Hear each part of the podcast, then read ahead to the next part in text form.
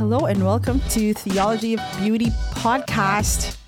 This is exciting because this episode focuses a lot about movies and films and the movies movies that I actually watched the, through the course of the years and what has influenced me, um, and how beautiful they are.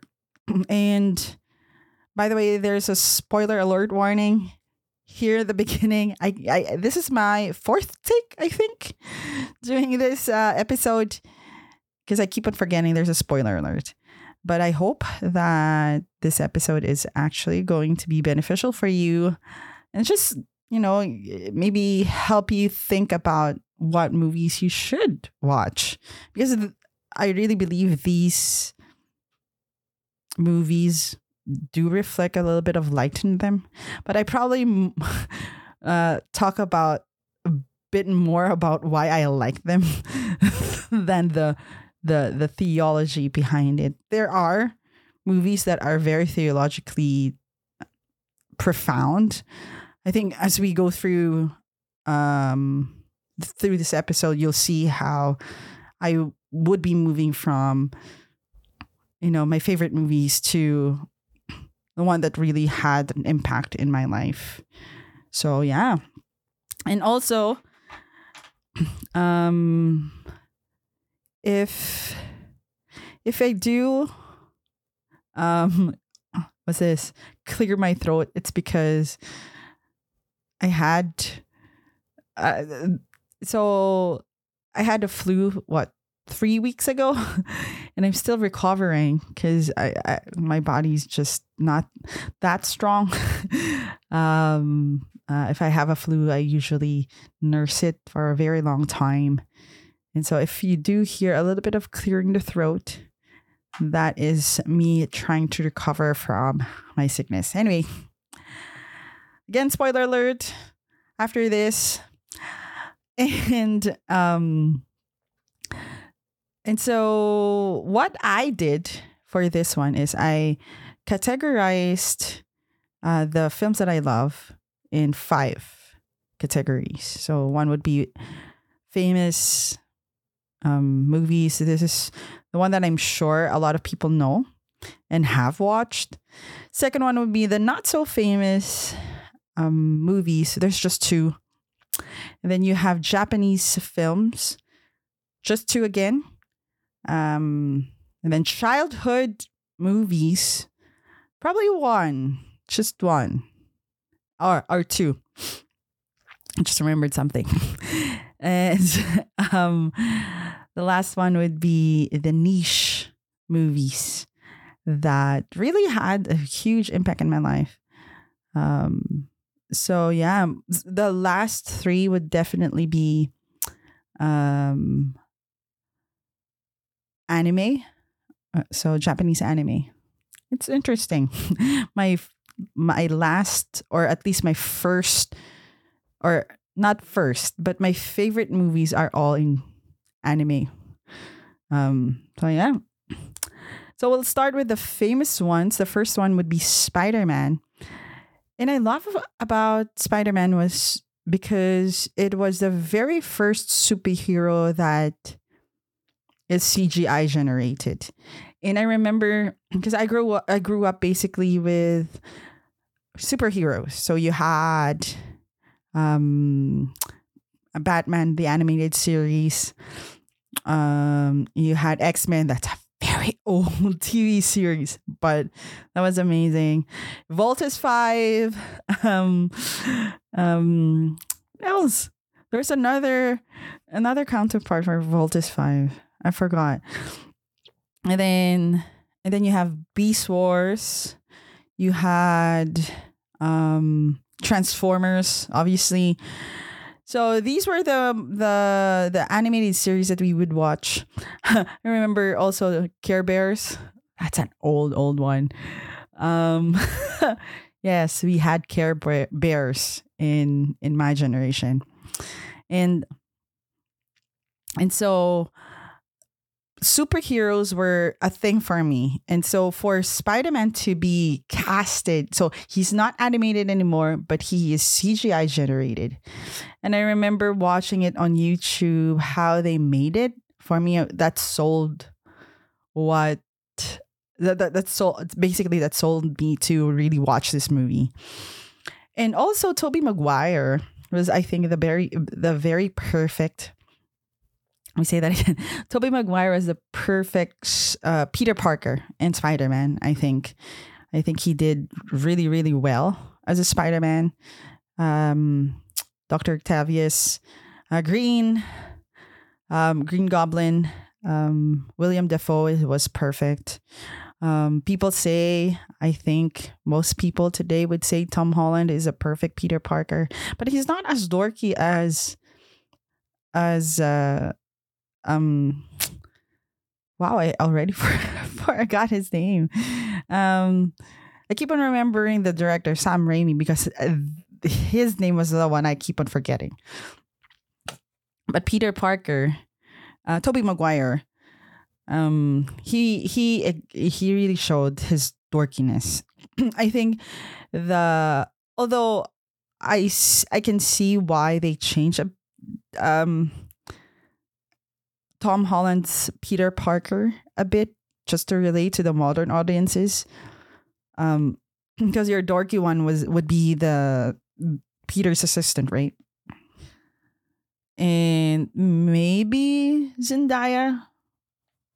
Is she Mary Jane? I or is she, is she Gwen? Can't even remember. Anyway. Uh, and oh my gosh, when I saw the three Peter Parkers that was amazing. That was that was probably one of my favorite Spider-Mans. but the first one was really just memorable to me. That was the m- movie that made me want to pursue broadcasting and film. Because I really want to be part of that team for creating CGI effects. Um, but alas, God has a different plan for me. I didn't pursue that.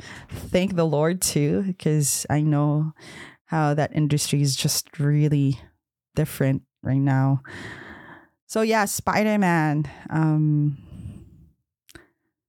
and of course, in Spider-Man, the very famous line with great power comes great responsibility. And I think we often forget that. Even as Catholics, we do have power, especially the power of love. And I think Pope John Paul II said this, right? With if if we are going to rephrase it and imagine Pope John Paul II as Uncle Ben, he would say, "With great love comes great responsibility." And if if we are called to love every person in God, we are responsible to make sure that lo- that love is acted out, right? So, yeah, that's Spider Man for me.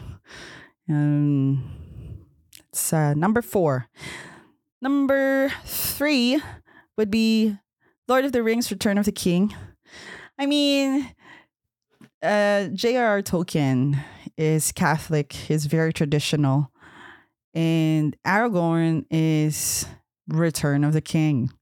very appropriate in our uh, Catholic faith, where Jesus Christ is to return here as the King, the ru- ruler of all the earth. Um, but more than that, I think I love the importance of understanding oneself. Like Frodo understood that he is weak and then he cannot carry the ring. And it it was through uh, his his uh, friendship with Sam that helped him commit and finally destroy the ring. And I think that's a very important message for all of us, even we need to be surrounded by virtuous people. If we really want to pursue a life that is holy, we need to be surrounded by virtuous and holy people. So I if you're if you're still discerning of friendship, I'm not saying that uh, you give up friends that are not holy.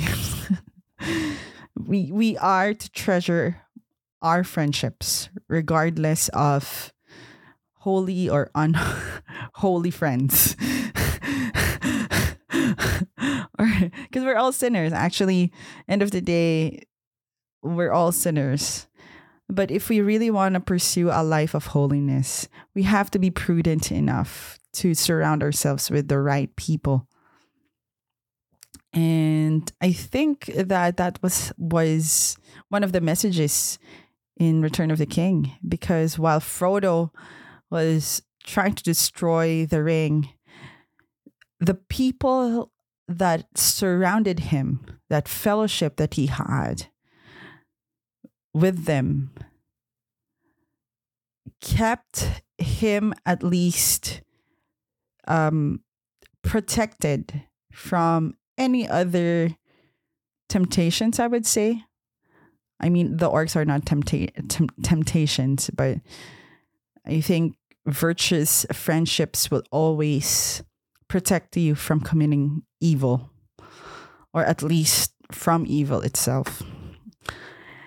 And I love that Aragorn was the one who said for Frodo in the end, just reflects how he, there's a Christ like sh- uh, light in him. Um, now that he is king, he is willing to die for Frodo as well, just for the sake of him finally destroying the ring. So that's I think beautiful. Return of the King also had CGI. One of my favorite ones was the battle scene.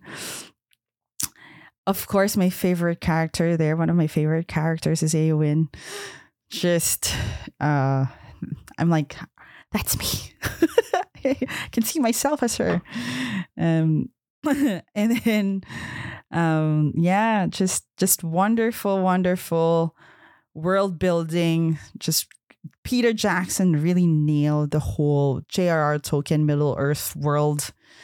Um, and it's funny, I think, because uh, uh, Hugo Weaving, which is Elrond, in uh, what's this in Lord of the Rings, is also a agent from is it is he Mr. Agent? I can't remember. It's Mr. Agent, but he is agent in the Matrix, which is by the way one of also one of my favorites, but I wouldn't say very substantial for me. Um it, it you can argue that Matrix is a little bit about Descartes' idea of um it's a Cartesian base, basically a Cartesian idea of the separation of the body and the soul. But that's a whole nother thing. And that idea is actually more integrated to the niche category that I'm going to talk about later. Uh, so it's a little bit close to the ghost in, and the machine, in the machine, which is, if you know, you know. anyway. oh, that's Lord of the Rings. Number two would be Star Wars, friends. Come on. How can you not love Star Wars? I rewatched this the other day when I was sick. There were so many Catholic themes in Star Wars that it is impossible that you don't see it. It's possible, impossible. Uh, there was a scene with Luke Skywalker when he was trying to defeat Darth Vader because I think it was his training with Yoda and and and he was to face his fears and well obviously he faces um Darth Vader. Then when he tries to kill that Darth Vader he sees the the mask. When he took off that mask it was himself. Now it can be said that because he saw his his face is because it is his father. But at the same time, there's a big reflection that sometimes what generates our fear, fear is mostly ourselves. And it's very internal than external. Now, I could go on why fear is good and bad at the same time. Because uh, St. Thomas Aquinas would say that fear is a passion. Basically, it's it's it's a good feeling, but at the same because uh, because at the same time, if you don't if you're not fearful, uh, you cannot practice the virtue of courage. Um, but that's that's a whole nother thing.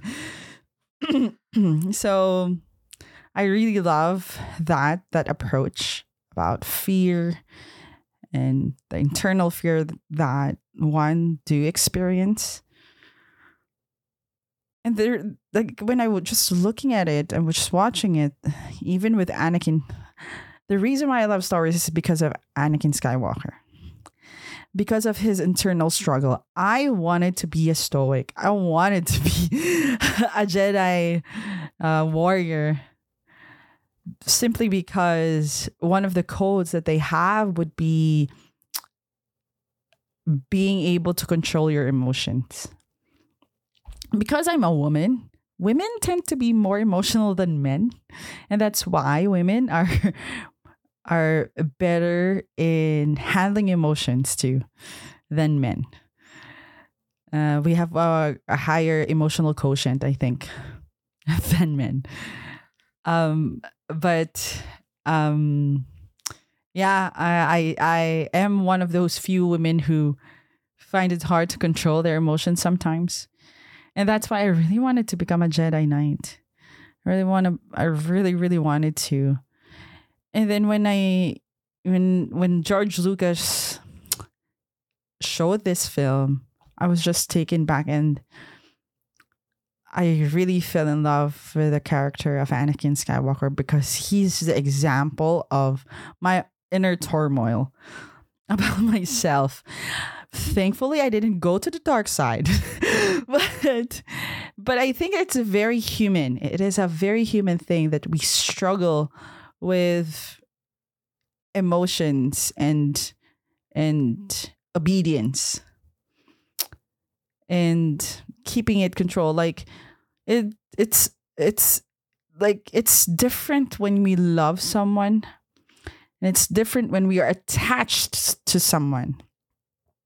And i think that that's why there's a contrast between obi-wan and anakin is because anakin um, was too attached to his emotions, while Obi Wan was not so much in control, but he also has a way of surrendering of himself so that his emotions can be controlled.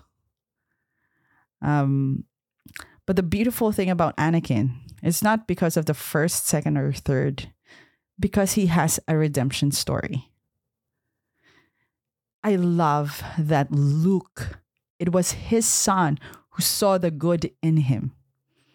He was this ugly person inside and out, right? And then he wears a mask. You see how beautiful and theologically right that is?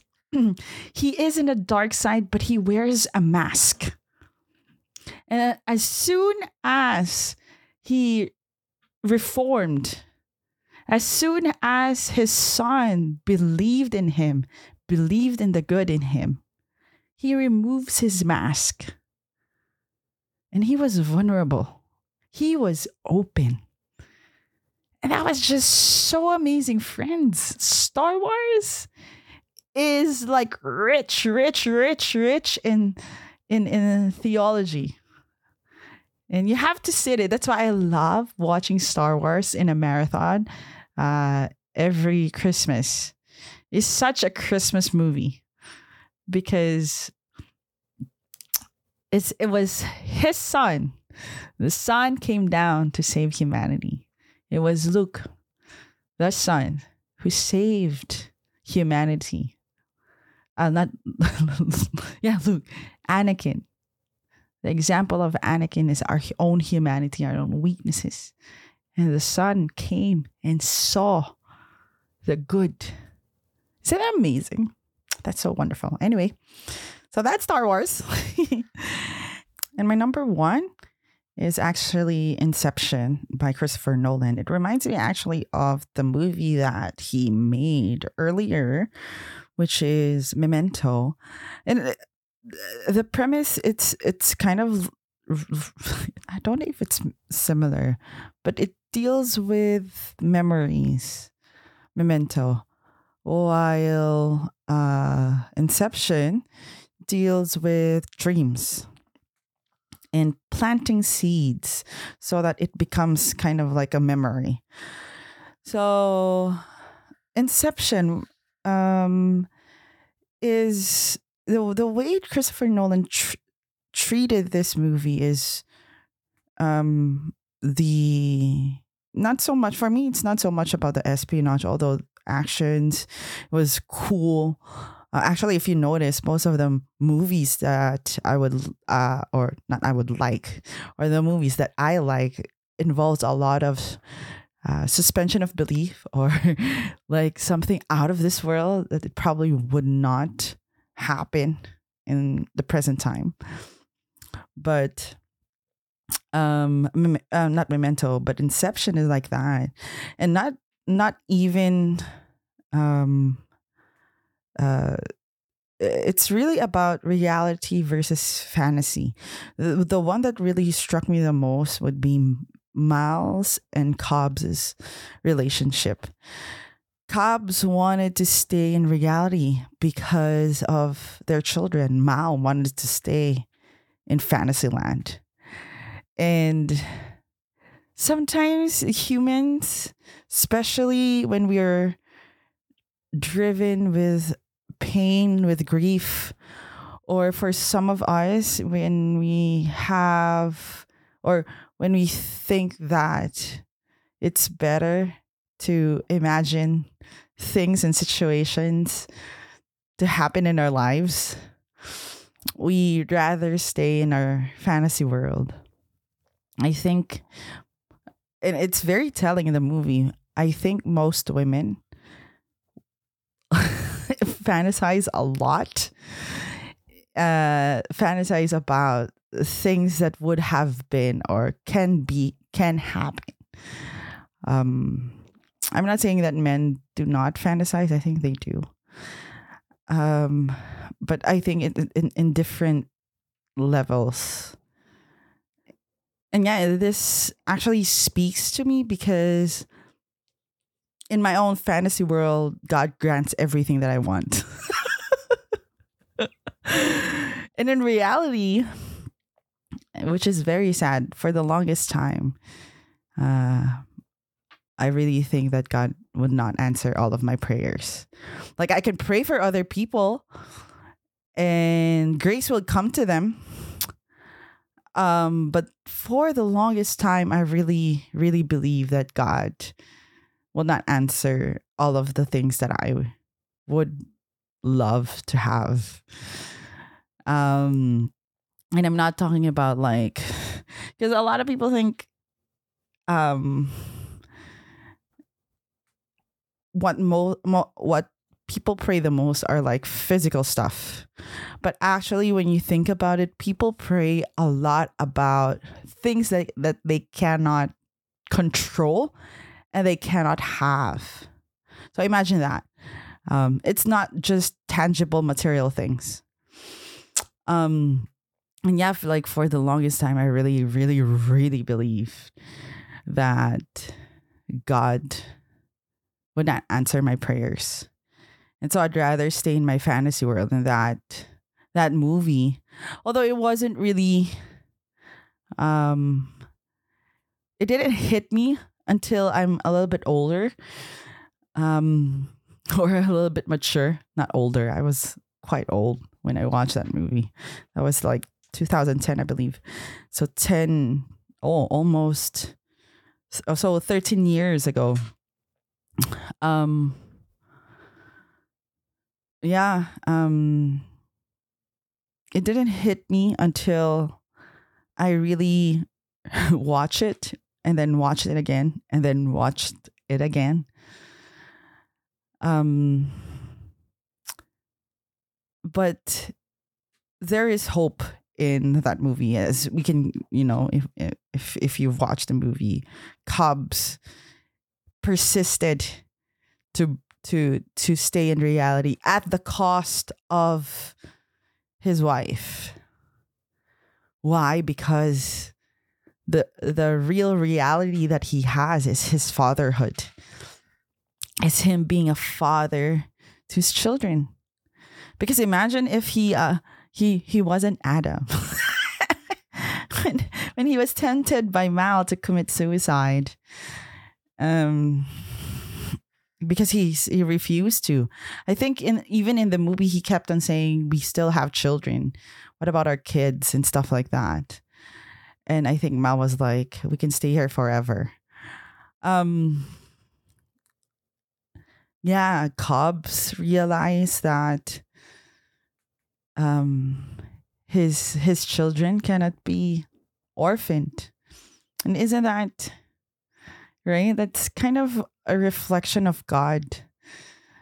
Um, he doesn't want to leave us orphaned. Actually, that's also in the Bible. He doesn't want to leave us orphaned. That's why he sent his advocate, the Holy Spirit, to console us, to re- remind us, and to always let us know that we still have hope and in at times when we don't think there's hope or just like me if you're thinking that god doesn't answer your prayers actually this is what i realize he does answer it is me who's just so stupid to to um to understand one of my prayers recently and you know shout out to um, my accountability sister. Um, this is what she told me. She learned this from another person, but she shared this to me, and this had had made a huge impact in my life recently. And this is what she said. Um, you should always pray. Kate, you should always pray about three things. One is to for God to give you clarity because God does not confuse people 100%, right? He gives clear messages, clear answers. And number two, the wisdom to understand it. So, you know, that makes sense because God, in his infinite goodness, is infinite. um, back then in the Old Testament, they needed prophets to interpret what God is saying. Same thing for us. We have the magisterium to help us interpret the teachings of Jesus Christ and to have a say and finality over it. But in our personal life, He does speak. But we're also receiving something that is an infinite message. The the distance between us and God is very vast. And so to understand what he's saying, we need something greater than us as well. And that is wisdom, and that is obviously the Holy Spirit too. So ask for the wisdom to understand it. And lastly, the courage to do something about it. You know, when you receive clarity, you gain the wisdom now you have the courage to do something about it. I think I, you know, I wrote this last night in my journal that once you you really actually receive the wisdom, the courage will follow, the confidence to do it will will follow. But it, it is also immersed in prayer. Um and so go go I think I went off tangent. Anyway, um, yeah, Inception. That's that's one of the most beautiful things, you know, and it reminds me of how much God is just willing to sacrifice so that He doesn't leave us orphan. He wants us. He desires us. And I'm not saying Cobbs is like the perfect uh, the perfect father or God figure I don't think any father is a perfect example of God the Father, but they reflect something beautiful. And that was reflected in Inception, especially in Cobbs and his relationship with his children. So, yeah. All right. So, those are my famous favorite movies. The next category would be the not so famous movies. I'm not sure if um they actually gained a lot of I don't know if they are a box office hits too. Mostly I think they have a cult following, especially this the, the first one. So the second top non-famous movies would be The Arrival. I'm I'm sure that not a lot of people know The Arrival. Interestingly enough, The Arrival is actually directed by a Canadian director called, or let me say that again. the Arrival was uh, directed by Denis Villeneuve. It sounded Spanish when I oh, when I saw his um last name in Wikipedia. I thought he was Spanish, but actually he's Canadian. He is Canadian, and the arrival is actually something very special to my heart because finally we have aliens that are not um they're not portrayed as bad aliens. Uh, I'm not sure if there are aliens and if they do exist and they have higher intelligence than us. I wouldn't think that they would want to take over the the, the earth. I think they would help us. I think they would be oops. That's my ruler by the way. I think they would be sympathetic to us. uh, because of how far behind we are in our technology. I think games have a better portrayal of aliens than than most of the movies that we have. Like Guardians of the Galaxy, I think would be a proper um approach of aliens anyway um uh and transformers.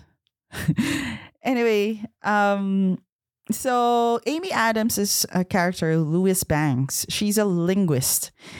And because she's a linguist she is the only one who was called to because i think so basically the story uh, this pod arrives on Earth, hence the arrival. And then they are trying, so the military is trying to create communication or trying to establish, I'd say, uh, communication with the pods, this alien.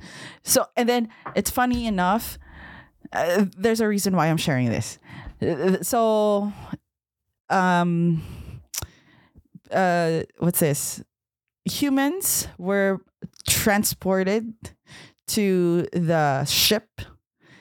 And then in the ship, there's just this one big wall of fog.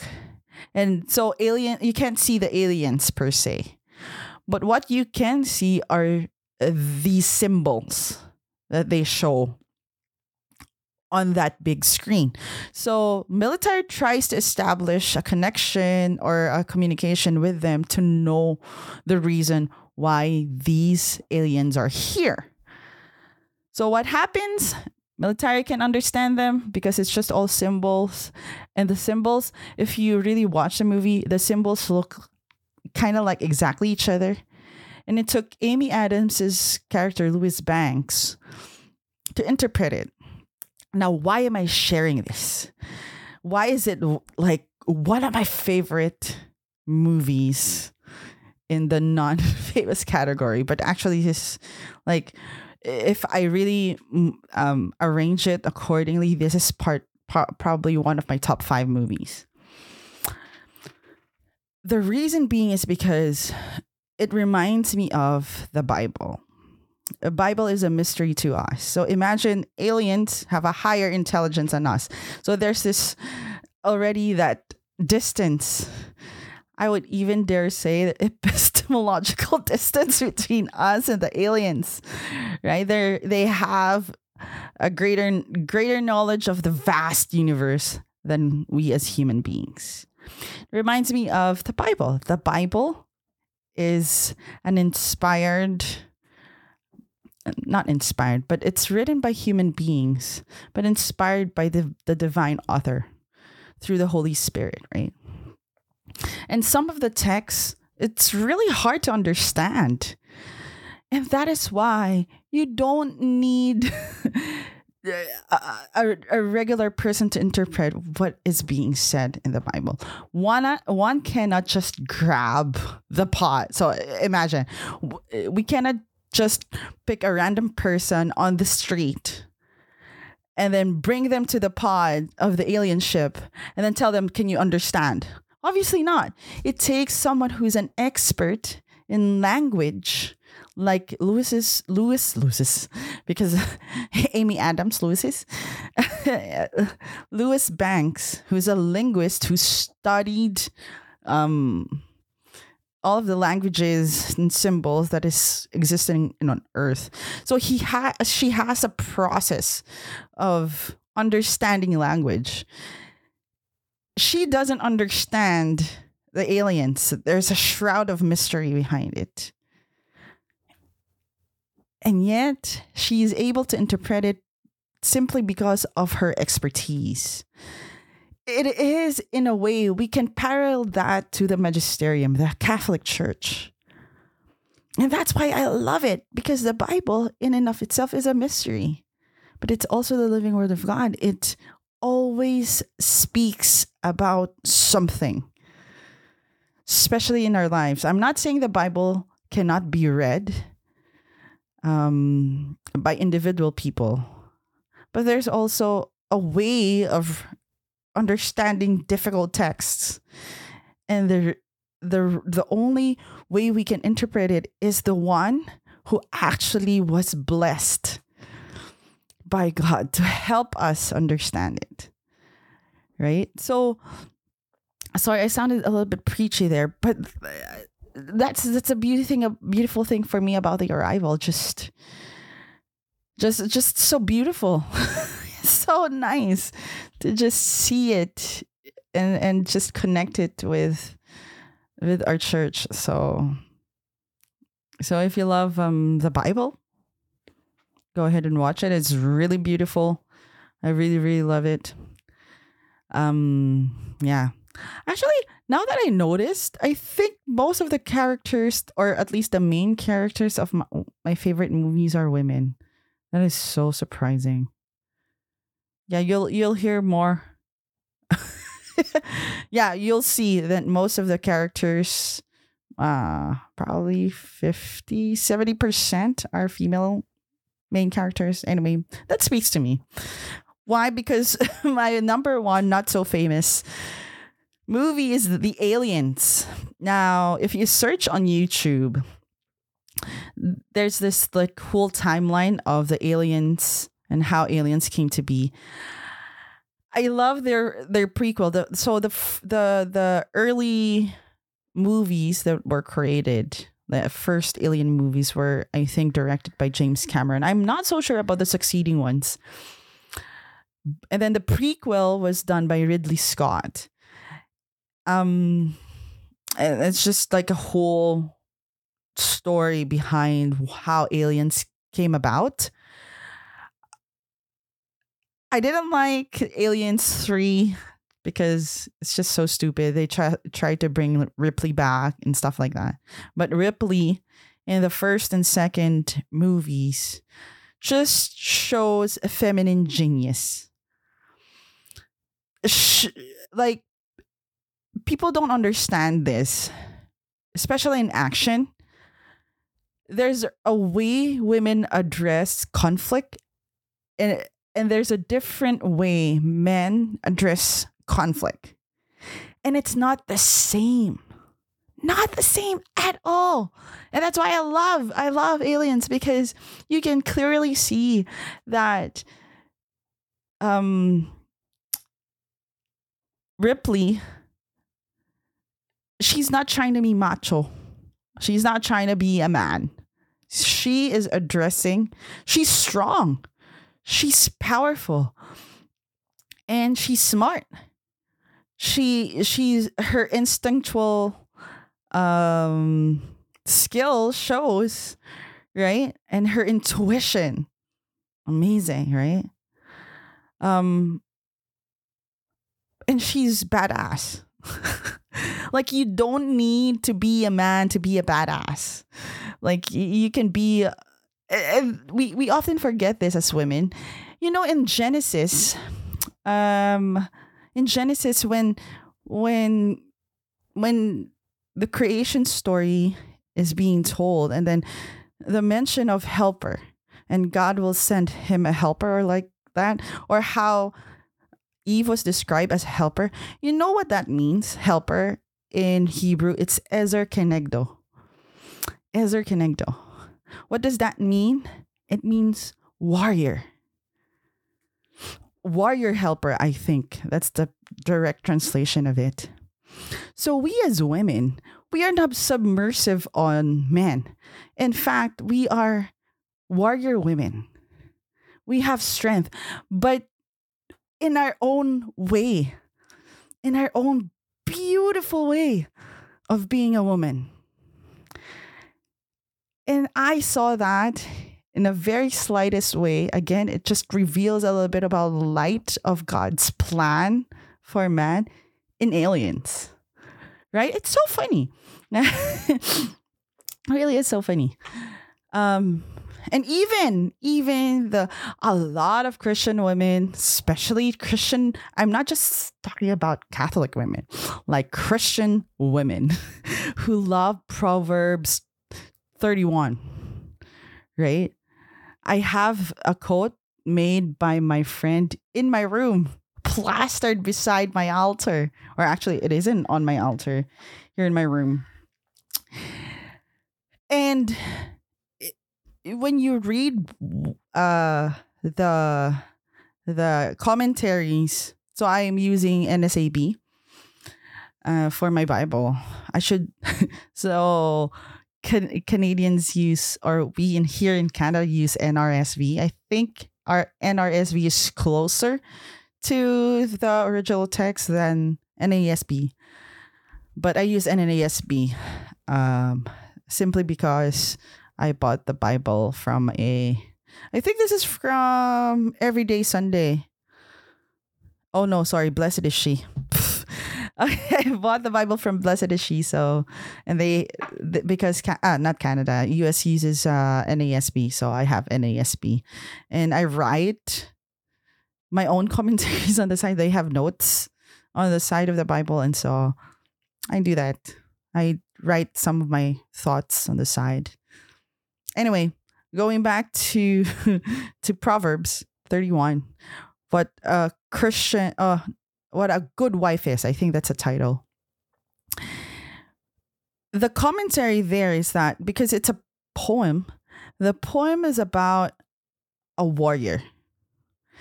Or at least the way it is structured, it's like an ode to a warrior. So what a good Christian wife is, this is her character.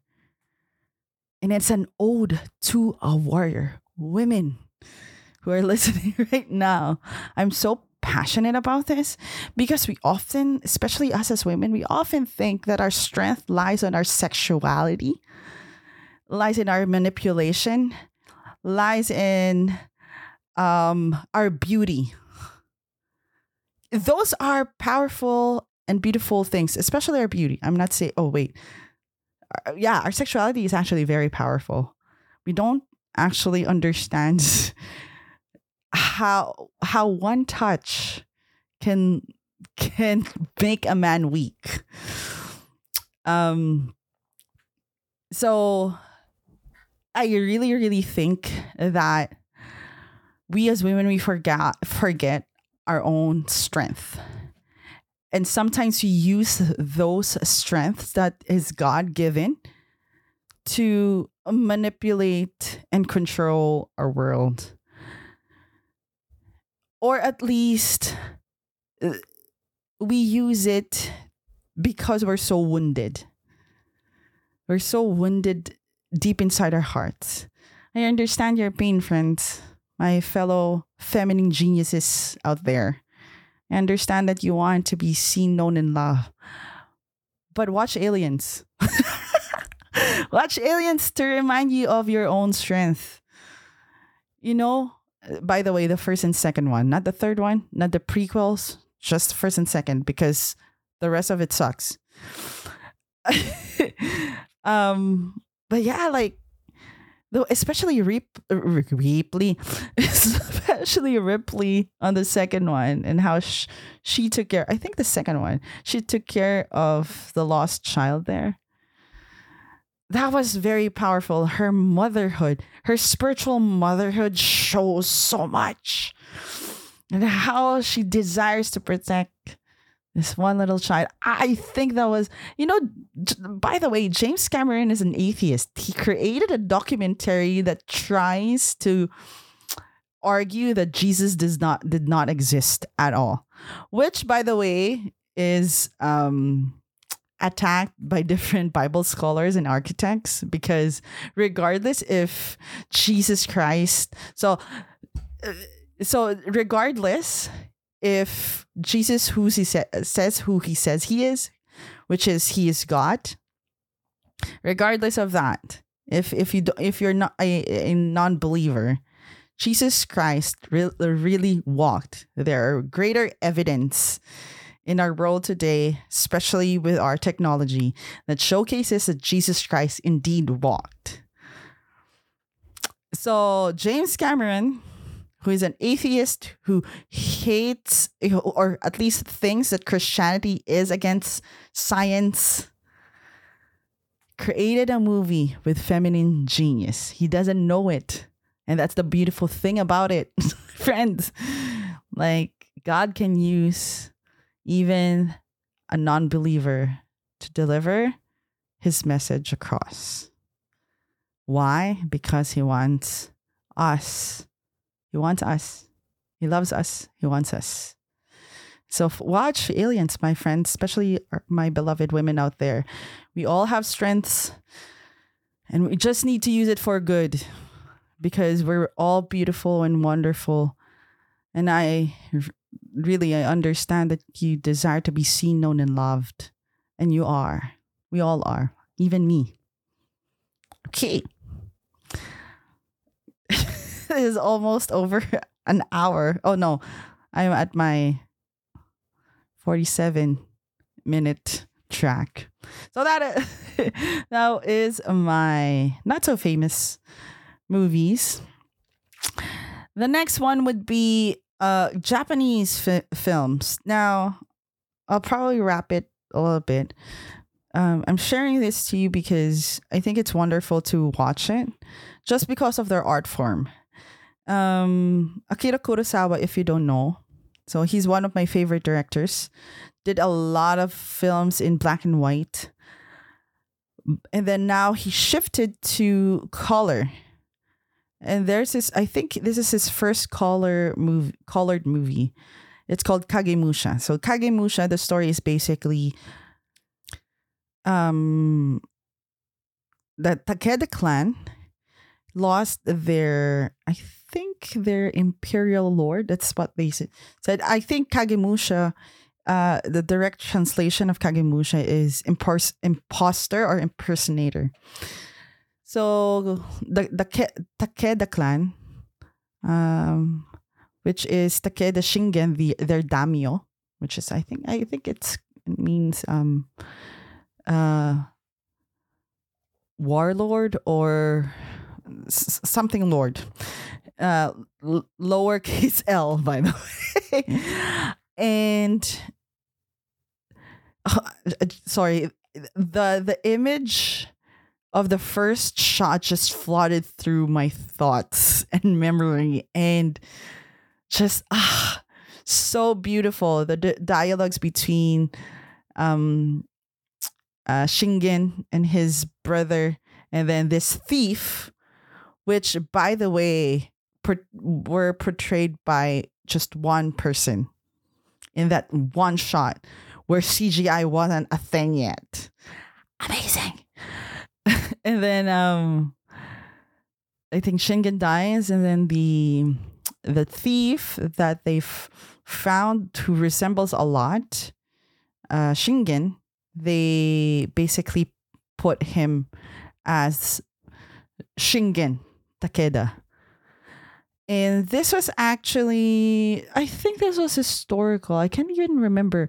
If you know Three Kingdoms in China, this is kind of similar with the Oda clan and Nobunaga clan and stuff like that. Um. Anyway, just basically just a cinematic masterpiece. Uh, I, I mean, not just cinematic masterpiece, but the cinematography was really, really good.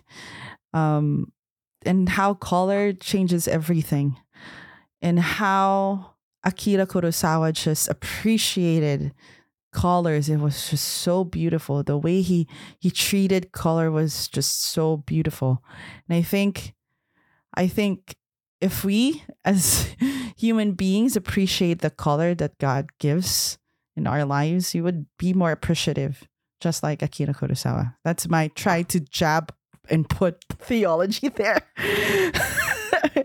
but yeah, like it, it's 180 minutes, friends. It's almost, it's more than three. Wait, two. Yeah, it is three hours. It's a three hour long film, but it's just so wonderful. And uh, I think it's also a three hour film because of how how long the the war is. Because because Akira wanted to, I or not wanted to, but he filmed the the the whole battle uh, of nine uh, 1571 to 1575. So that battle in 1971 to 1975. So that's four years of story, t- four years smashed into three hour movie. so, so yeah, Akira Kurosawa. Uh, I also put that because I really love Akira Kurosawa. He is one of the people that I think is a great storyteller. He created Seven Samurai. Yojimbo is actually, if if people watch Yojimbo, I think we we can extract a little bit of theology there.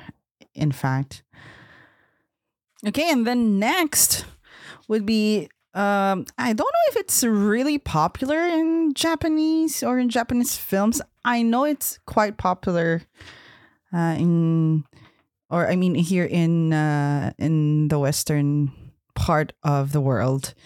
But if you are familiar with Battle Royale, which is the uh, quote unquote Japanese version of um, what's that? Hunger Games, you would know about Beat Takeshi. Beat Takeshi's actually been he's he's very famous with the Takeshi Takeshi Castle, and that was actually my childhood with my cousins. We would always watch it.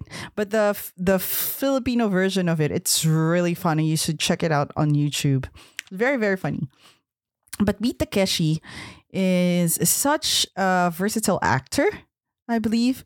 And he's also very good at storytelling. So, one of the few things that I love about Japanese films would be the art form of storytelling. And for here one for this one, the the the movie is called Zatoichi, which is um in a way the tra- the tra- translation would be the blind swordsman. I think there was a prior uh Zatoichi in in a it, it was a TV show black and white. I'm not even sure if it was if it was Akira Kurosawa who made it. But yeah, Beat Takeshi re, re, kind of remade this or kind of like the the he made it a little bit modern uh in such a way that so there's a comparison just like Akira Kurosawa you have the black and white Zatoichi and now you have the um, Zatoichi, which is very colorful and it has dance numbers. It's not really musical, but it has dance numbers and stuff like that. Very beautiful um, movie. Maybe a little bit in par with Kill Bill. Um, because the theme revolves around revenge too. So the theme revolves around revenge.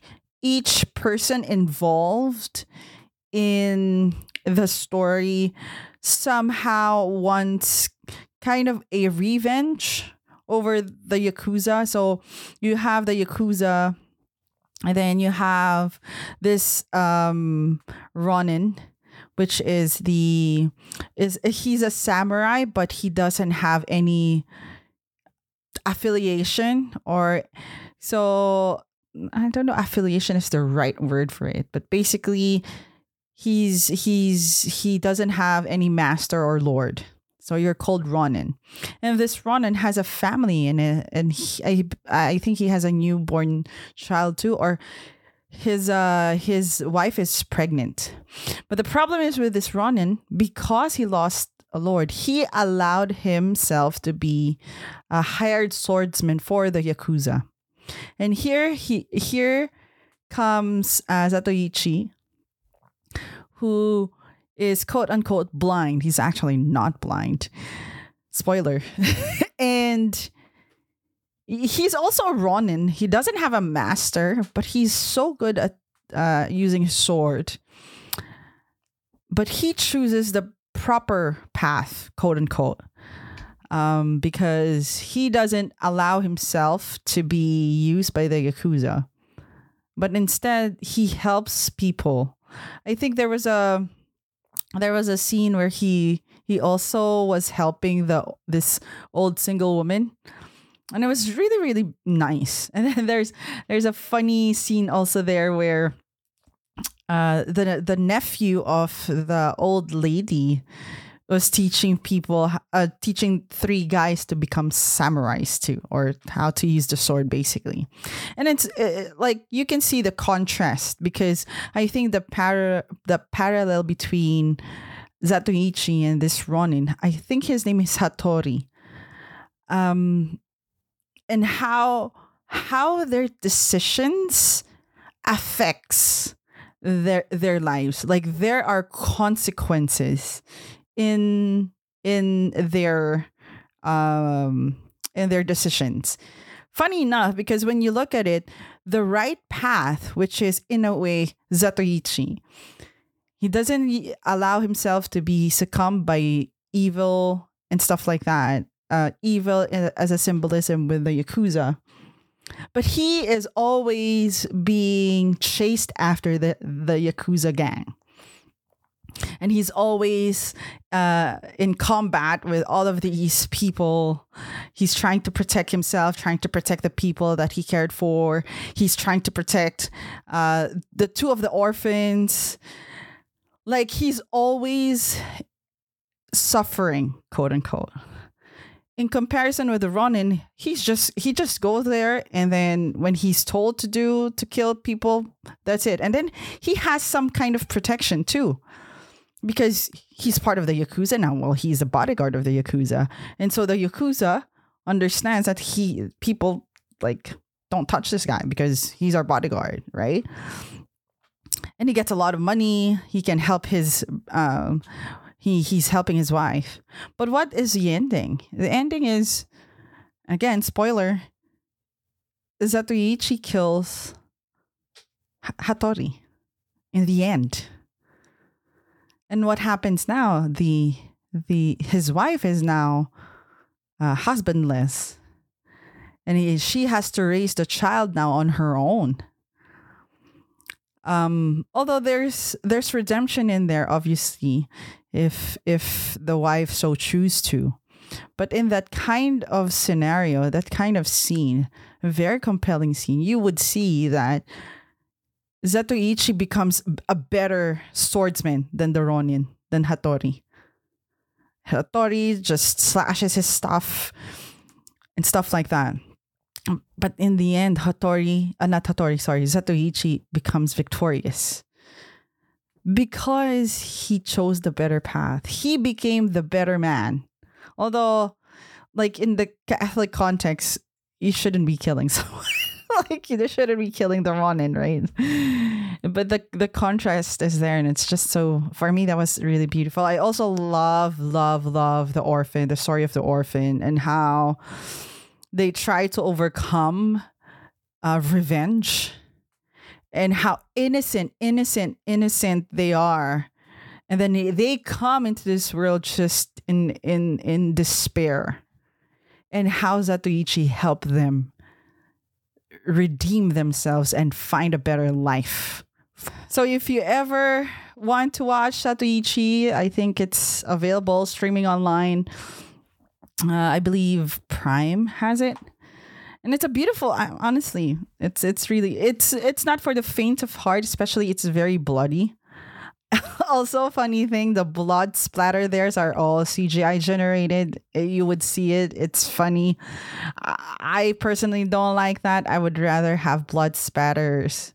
Since i i i worked before behind the scenes with blood sp- splatters before. It's very interesting how blood sp- splatters dictate some of uh, the when you use a sword or when you use a knife or when you use a gun like you have to be very precise because you don't want your blood spatter to look like oh you know this this thing was he is was killed with a gun but it looks like there was a, a fight over something like that uh, I, when I said I worked with blood it's because I studied broadcasting and film. I don't know if I mentioned that at the beginning, but I studied broadcasting and film, and then there there are things when you when you watch production, there are things that you have to take note of. Anyway, so that's Zatoichi. Next category would be my childhood films or the, the films that I watched in childhood that really made an impact on me. Um, notable mentions would be Jackie Chan's films, simply because my dad loves Jackie Chan. And that's when me and my cousin started to love comedy, like sketches and stuff like that. And then Land Before Time, released in 1988. Beautiful movie. I love it. But my number one easy, easily, just number one. I have so many lovely childhood films, but one that really made an impact with me, and up until this day, it is uh, my f- number one of my number one favorite movies would be Beauty and the Beast. Uh, it was G.K. Chesterton who said this. He said, There is a great lesson of Beauty and the Beast that a thing must be loved before it is lovable. And, you know, personally speaking, I don't consider myself as Belle. I consider myself as Beast because I understand that I'm not a perfect human being and I have some beastly qualities in me. And and as uh, G.K. Chesterton said, regardless if it's a romantic one or not, um, it's very profound that a thing must be loved before it is lovable. And that has been my kind of philosophy in life that when I look at people, people I encounter, I, am not saying that I'm perfect, that every encounter I put love first but that has been my philosophy. That has been my mantra ever since I received my first rejection. And it is not like a romantic rejection, it's rejection from friends. I was um, bullied back then in, in elementary and high school. I remember um, just clinging on to my dad when I was in grade three. I because I moved to a different school and there was this three grade six not is are they grade six? I can't even remember. They're they're definitely um a level uh, levels higher than my me. I remember clinging to my dad because I I wasn't wearing a uniform. I was I was uh, in a private school, Catholic private school, and I wasn't wearing my uniform. And there's this just three older older, like higher level girls who confronted me and was just laughing at me. It's like, look at this girl. Like, look, what is she wearing? Look at her, how she clings to her dad. And I'm like, oh my gosh. I, I can see it like, oh my gosh, I can see it right now. And and ever since then, I promised myself that nobody should feel the way I felt. And that's why I really consider myself a beast because it's ever since I was a kid, I people didn't really I was a crazy crazy woman. I was a crazy girl. I was this this uh, girl who has so much adventurous spirit in her, like very adventurous. And there are days when I just go on, on, on an adventure on my own. Like I would, I would, con- I would have this big imagination of what the school is, like a jungle and stuff like that. Like there are days when it becomes a castle and stuff like that. I, I think looking back at it, it's because the subjects that we have bores me. Honestly, like math bores me. Uh, science bores me. My favorite one, to be quite honest, in in elementary is anything that sparks inspiration and imagination in me. And so stories like reading, um, plays. Um, I would do, oh, I would enter oration, declamation, and I would win. it's because I become the character. And it, it, it really helps my imagination. I have a very ga- grandiose view of the world, actually. Right now, it's not that much. Uh, there have been maturity and also um, a lot of just glass shattering um, uh, event in my life. Uh, that's why I love the story Alice in Wonderland. That is one of my favorite stories. Um, but yeah, like just just there, there's a very I I love grand out of this world cos cosmic idea of the world ever since I was a kid. Um, and I have big dreams. I do. I still do up until this day. Um, very idealistic too, I think.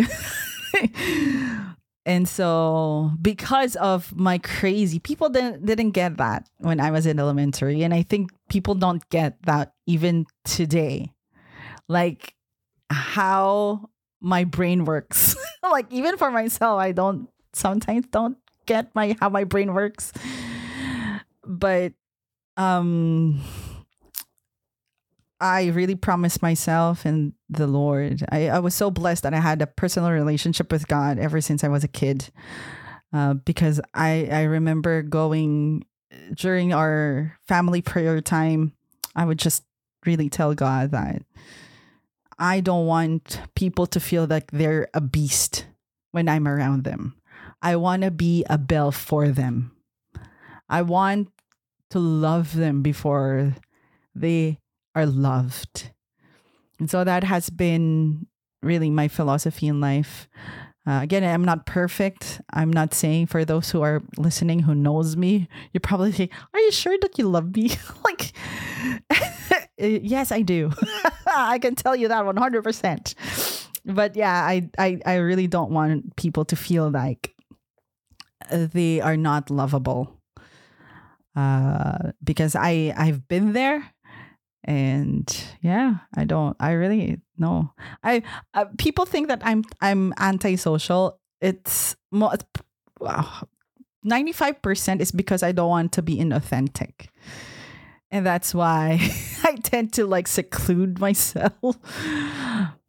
But like i i i can be the salesperson i can pitch ideas i can promote i know how to market but I also know that I don't want to be inauthentic to the people. If I'm going to sell something, it has to be something Jesus like, right? So, yeah, I'm just here to. I, I always tell this to myself that I'm just a poor girl. Uh, who yearns for bread and tells people where to find bread. Yeah, that's that's who I am. Um, but yeah, Beauty and the Beast changed my life. Uh, to to yearn for and long for. Uh, it's it's such a human human movie because we all desire to be seen, known, and loved. And that's me too. I desire to be seen, known, and loved too. And I know each and every one of us yearns for that. And there is someone who sees us, who knows us, and who loves us, who is Belle incarnate, and that is Jesus. You know, I I I really love the that idea of God just seeing me for who I am, despite my ugly, uh, ugly stature. You know, sin makes me ugly too, but He sees beyond my sin, and so, yeah, that's Beauty and the Beast for me. And uh, last but not the least, my like this. These are the niche I would say the niche films that I would watch over and over and over and over and over and over and over and over and over and over again. Um, people, I, I would assume, probably just 0.9 percent of people listening knows these films.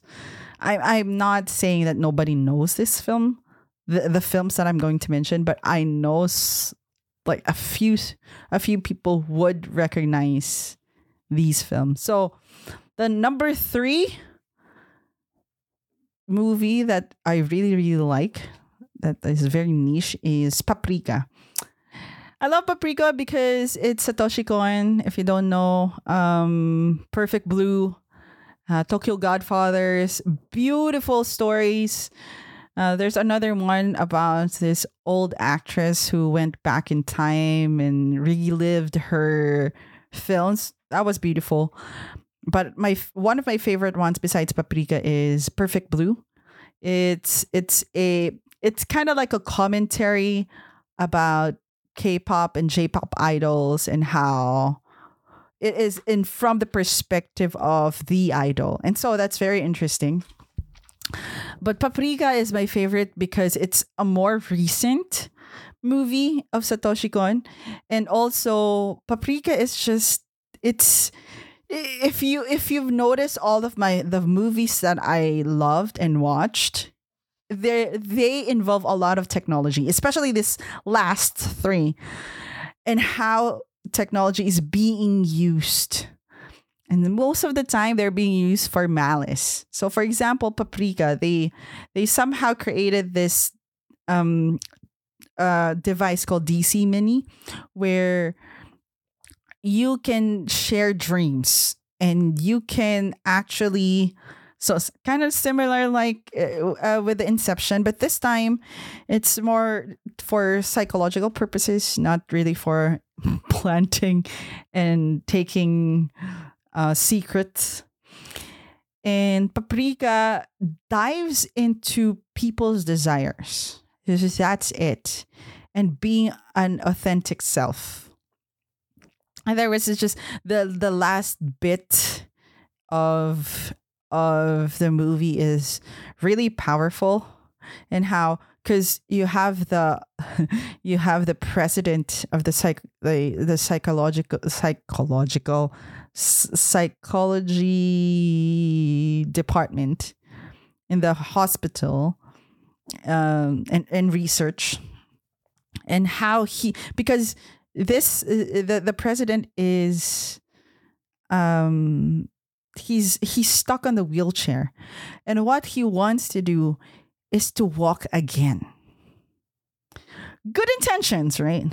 But he uses the technology of the DC, this DC Mini because uh, there is a point where reality and dreams are kind of clashing and somehow the dreams are somehow um, coming into life in the real world.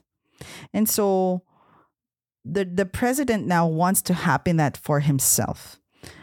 And he is disregarding the fact that it has consequences in real life to the point that because his desire was so so great that eventually um he wanted to take over the world. This is uh, the very clear cut idea of will to power by nietzsche uh, but in a very bad way.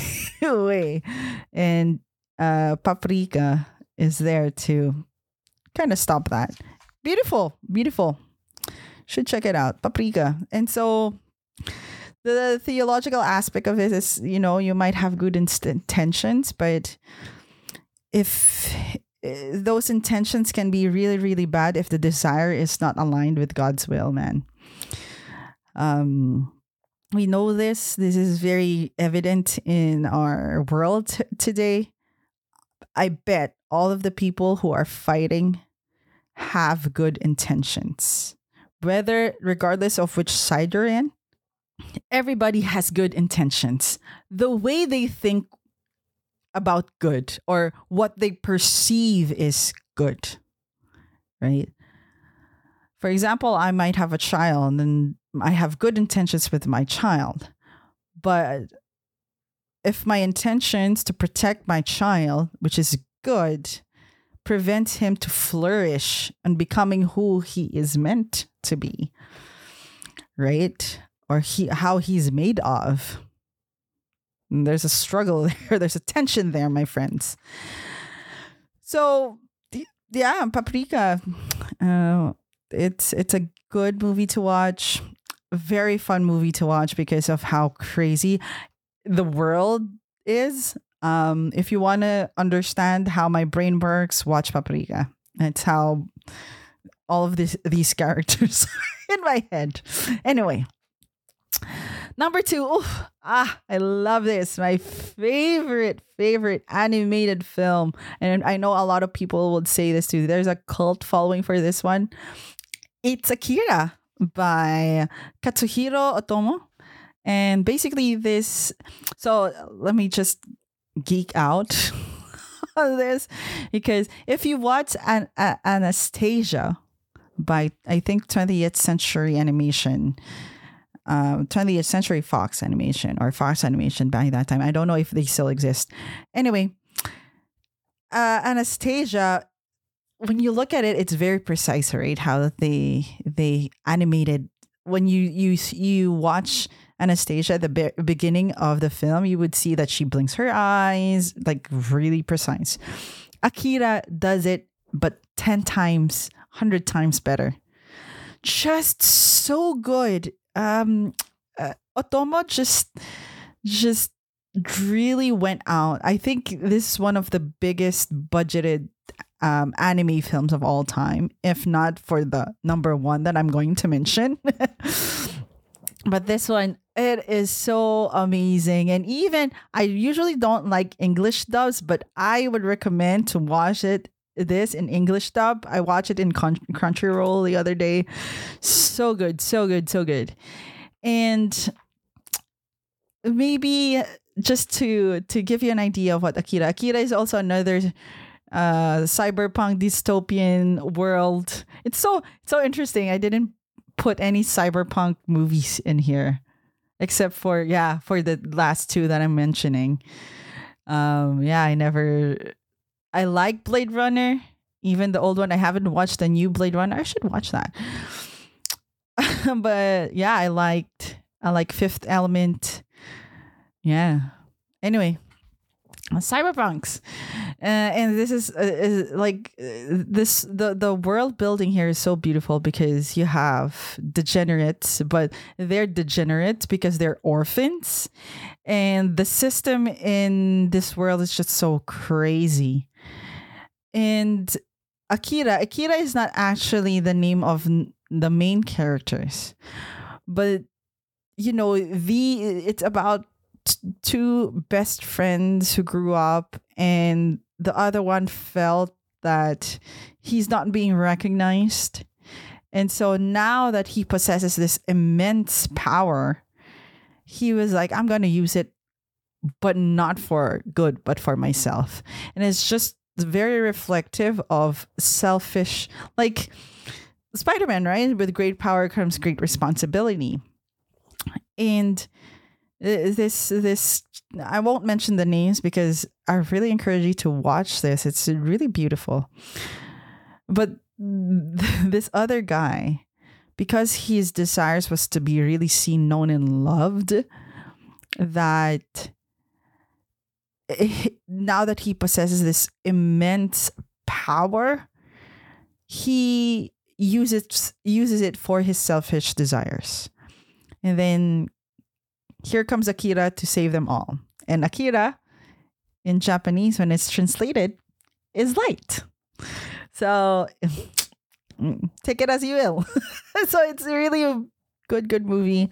I suggest you watch it. It's, I think it's two hours but you would if you really love animation and you love anime you would love this this is so beautiful you if well i get it's a little bit darker than your regular animation but i think most of our animations today are quite dark anyway it's not one piece 100% it's not like let's go on an adventure this is like oh the, the world sucks and everything sucks but what are we going to do it's Akira. It's that, that there's light, there's hope, there's hope in all of these messiness and chaos in this world. Okay, so that's Akira. And last but not the least, my favorite of all time. This is my number number one movie. I love this. This changed my life forever. and it propelled me into really thinking about um, my own existence. And it's called Ghost in a Shell, not the Scarlett Johansson Ghost in a Shell that really was so bad. I don't get it. Why these people insist of recreating a very wonderful movie but not sticking to the theme? Like, come on. anyway, it's basically AI versus versus uh, human beings, but most of the people. It's kind of like Cyberpunk the game. Um and Ghost in the Shell is basically you have humans using technology to enhance their life. Another game that is familiar. Oh, I forgot. There was another game that is very similar, but Western made one. Uh, I mean, I'm not saying Cyberpunk wasn't Western made. It was made in by CD Projekt, which is Polish. Um. Anyway, that's me again geeking out. Uh, Ghost in a Shell is basically this idea where um the soul can so uh, just say for example because the main character here major motoko she died i think uh, as a child and now she w- she is moved into a new body but an android body. So uh, somehow in this world they're able to to contain or at least extract the soul and remember uh in the because mamoru mamoru oshii which is the the creator of ghost in a shell it's very interesting. He wrote the manga and he made the film. Very interesting. Uh, Ghost in the Shell, or at least the or at least the idea of extracting soul and put it in a body. The way Mamoru thinks about the soul is not the way us Catholics think about the soul. So in, in a way, it's closely related to the I don't know if it's Cartesian, but the idea that the soul, oh no, no, no, like I this is Platonic, I believe. Yeah, Platonic, Platonic. That that the soul and the mind are the same. So the the intellect powers or the yeah intellective uh, understanding those powers are rests on the soul okay um which is the mind as well as we would um, say it right now. So f- so for for for Mamoru, I would assume is that when you instruct the soul, you instruct basically the intellect, the will of the person and put it in a shell. That's why you consider you call it ghost in a shell. but his um his inspiration came actually from uh Albert Koestler was who was a I believe he was a Jew. He's a philosopher back in the uh, the the World War II, and he was just just explaining the idea that we are all ghosts in a machine. And that our souls and our bodies are in a way separated from each other and stuff like that. So that's his inspiration. And he explored that. And there was this very beautiful scene. It was very short. It was with motoko and batou. Batou is one of um, major's um, partners i would say in so she's she's a detective in the division special units division um of in japan and like just really the question of do I actually exist? I possess a mind, but I don't possess a body. Ah, ah, so beautiful. Oh my gosh. I could talk for days about this one. I, it's just like I could piece by piece love that film and I could dissect that film and just how beautiful and how Oshii's mind just works. It's just so beautiful. I'll, the the the one that I'm mentioning is the 1995 one, but I do love um, Ghost in the Shell 2.0, but that is like more explicit because in 2.0, uh, Ghost in the Shell, um, yeah, the, yeah, like there are so many Christian themes in Ghost in a Shell, like in a way very explicit. And in 2.0, uh, it's really the fight between human uh, AI taking over humans' minds and stuff like that, and how AIs, we AIs are no different than you. We have this, we have that, but you know, there's this tension, this pushback that no, you're not. That to be a human is to be like this. And just the the the, the desire to protect that humanness. I don't know. I think that's just beautiful. And that's the, I mean, friends, that's what we're happening. That's what's happening right now. We are trying to at least not only understand, but to uh, rediscover what it really means to be human. And that's why Ghost in the Shell is something that I really, really love. Anthropology is one of my favorite topics. Um, and one of my, uh, one area of philosophy that I really love to dive into that and I'm actually trying to dive into is personalism. So you have Dietrich von Hildebrand and Pope John Paul II. Um, there is some Pope Benedict there, but mostly Pope John Paul II, uh, I believe. No, it's not Schillebeeckx. Um, I forgot the other guy. He's not Catholic. Not either Christian either. Uh, Roger, Sir Roger Scruton, I think, is a little bit personalist. Um, yeah, because he talks about beauty and not the aesthetic beauty, but the true beauty and the beautiful things. Um, but yeah, uh, Ghost in a Shell, you should check it out. 1995 film. Um, and then the 2.0 is 2003, I believe it was released. And then Ghost in a Shell. the Ghost in the Shell. So there's Ghost in a Shell in Netflix. It's more it's more connected to the action part of it and the the the difference between AIs and humans and stuff like that.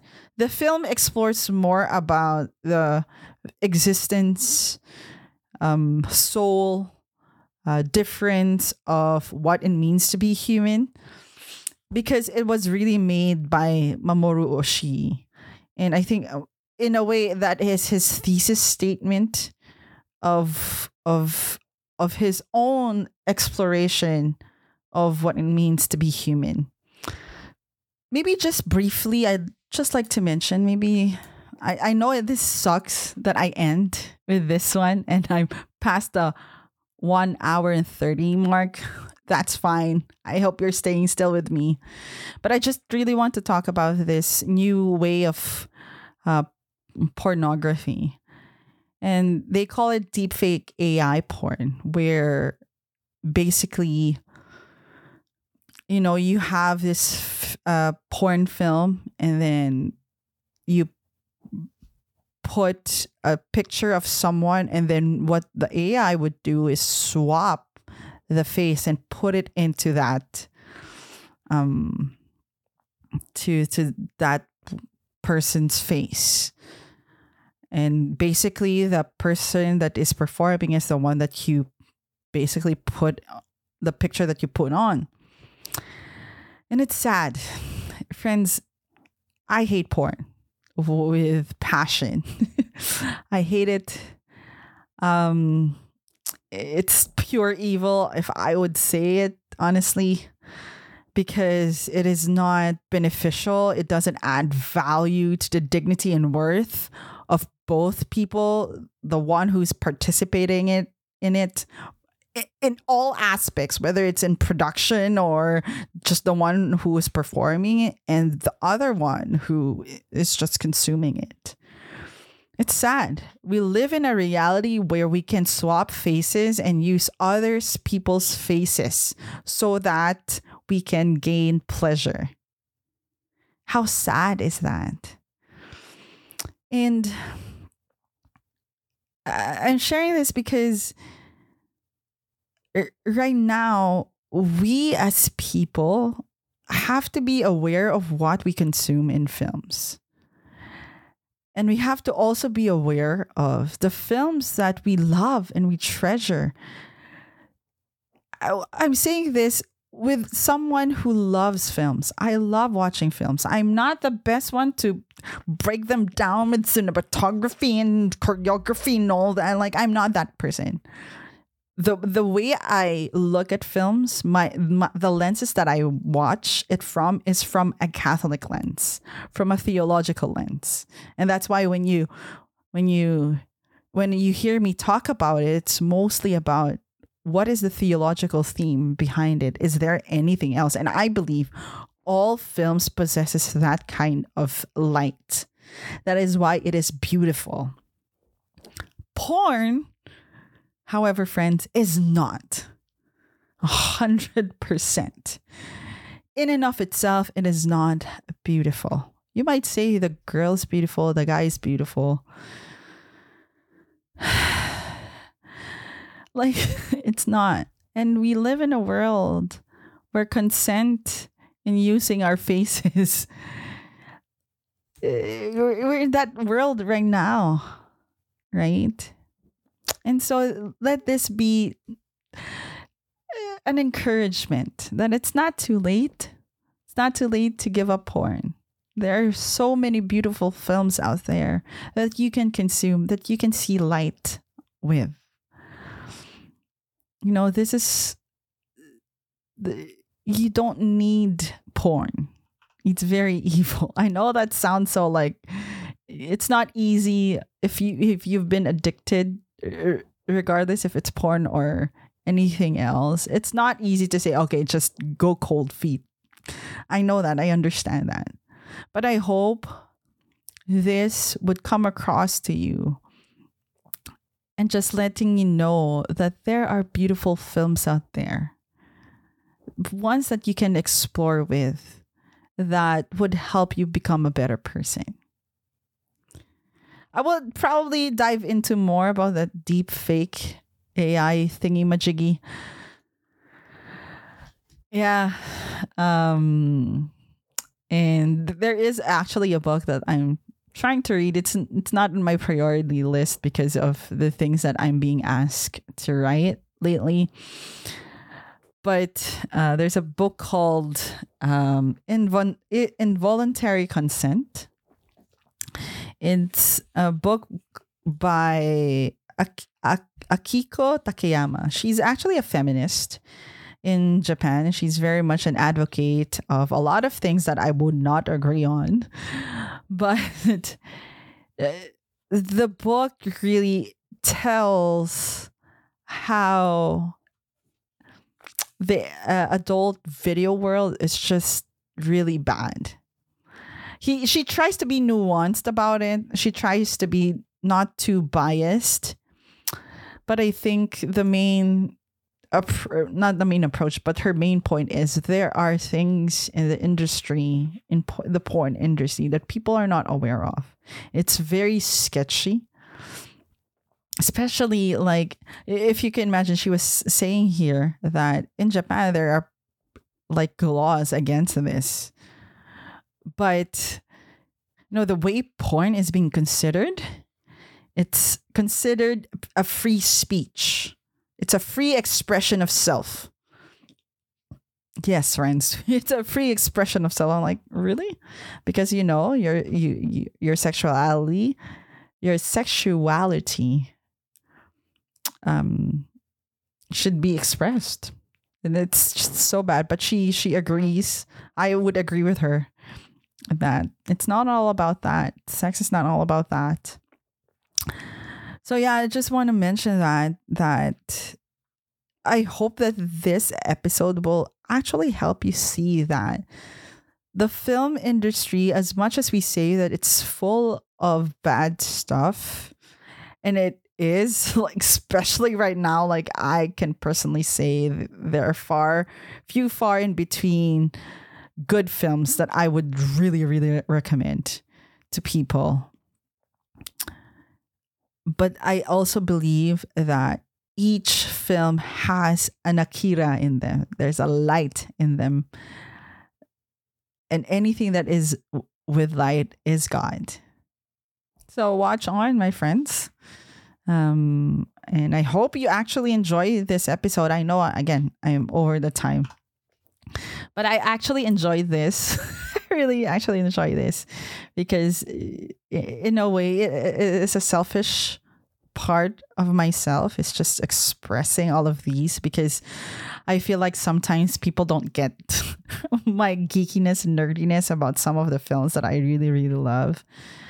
Um, and so, yeah, that's one part. But also, the second part is just to share you that there are films that are worth watching. So maybe let's close this with a prayer. In the Father, Son, the Holy Spirit. Amen. Thank you, Lord God, for the gift of your creativity. We know that when we watch films and movies or anything, we know that they share the, these creative powers with you. And we know that these films possesses light in them, and that is beautiful because all of these reflects back to how good and beautiful you are. Lord, we pray for the whole industry. We also pray for ourselves that we may have the lenses to see you in everything that we watch. May we also be, or may we also have a pure of heart to reject anything that would hinder us from possessing this light that you have given. And as we go on with our lives, and go on to make choices in the things that we consume, may we be prudent and courageous enough to say no to the things that would not add value to us, that would not make us saints, and a courage to say yes to th- those things, to those films that will make us holy. All of this we ask in the mighty name of your Son, Jesus Christ, who lives and reigns with you, the Holy Spirit, one God, forever and ever. Amen. Blessed Mother, please help us to have the eyes that you have and the heart that you have. As we say, Hail Mary, full of grace, the Lord is with thee. Blessed art thou amongst women, and blessed is the fruit of thy womb, Jesus. Holy Mary, Mother of God, pray for us sinners now and the hour of our death. Amen. Father, Son, the Holy Spirit. Amen. Thank you, friends. I hope to see you and encounter you again on the next episode. God bless.